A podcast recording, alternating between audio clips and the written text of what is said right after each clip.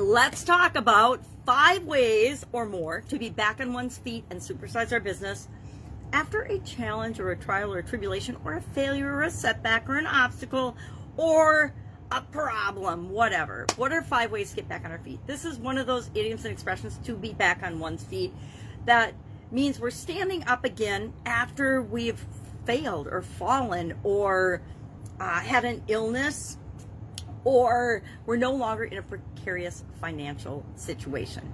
Uh, most of us growing our businesses, if you've grown any business of any significance, you know that cash flow is king. It ebbs and flows. So, our number one way to pay attention to and get back on our feet after a challenge or a struggle is to focus on our cash flow. Know what our cash flow is, realize that cash flow is critical. I mean, we can be balance sheet rich and asset rich, but cash poor, and that will stop our business from moving ahead. Number two, we need to learn the lessons from the challenge or the failure, the setback or the obstacle or whatever it is that we are facing as we overcome it. Think of the pandemic. The businesses that are still existing today and thriving are those that said, Whoa, stop, hold the phone, wait a minute. What are we going to do about this? Yeah, that just happened, but now what am I going to do? Not, oh, poor me. I'm I'm dead in the water. It's okay. Where is the opportunity in this situation? What are we going to do about it? Because we're not going to stop and stand still. Number three, uh, develop the business models that you need to run the business that you're running. The framework, the product, processes, the system, the procedures.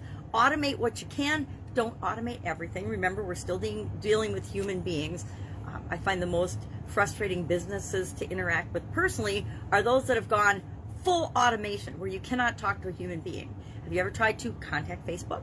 Have you ever tried to contact any social media platform? How about the cell phone company? How about your utilities? Utilities have actually gotten better and have human beings that you can get to eventually, but uh, certain industries, certain businesses have automated to the point of absolute incredible frustration. And what's going to happen when AI and, and more bots come in? It's going to be really interesting. Hopefully, customer service will be better, not worse, from those technologies.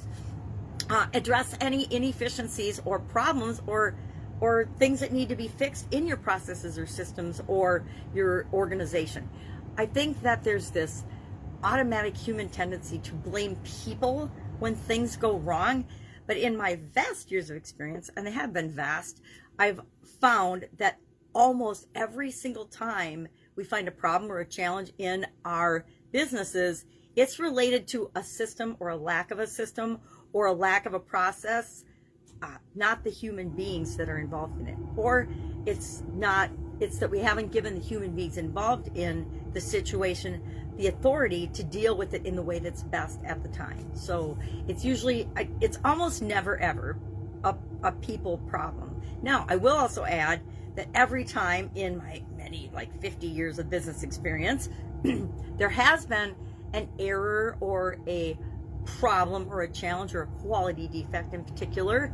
Somebody has known about it, or somebody really should have known about it and said something, but for some reason they held back. Usually it's out of fear because they don't want to lose their jobs, or they don't want to get in trouble, or they don't want to get punished, or whatever. Uh, so we need to make sure that we're, we're taking care of our culture, which leads to the next thing we need to make sure that we're doing and to get back on our feet. And that's look after our talent. Look after the people that are part of our organization because they are our most important resource. That includes looking after yourself and drinking protein shakes and things that are good for you so you have the energy and the things that you need to to grow and supersize your business. Now, if you're just doing an online business, there's slightly different things that you want to look at, but I think that those things also apply to all businesses nowadays. We want to pay attention to our overall plan, our marketing plan, our um, we want to have a designated workspace and work hours and time, especially when we're working remotely or online. We want to remember to invest in ourselves because who we are becoming as leaders will determine the growth of our organization. If we're doing online and even offline, we want to have a group of people that we serve, grow a tribe of people that love our products and services, things like that. So, curious, have you used the expression to be back on your feet again, to be back on one's feet again? Have you gotten back on your feet again? Uh, repeatedly. Uh, that's why I'm still here, right? So share the comments below your experience with this particular idiom, and I will, of course, Sharon Hornell from here. Not sure I said that. We'll be back with you tomorrow with Supersize Your Business to share another interesting idiom.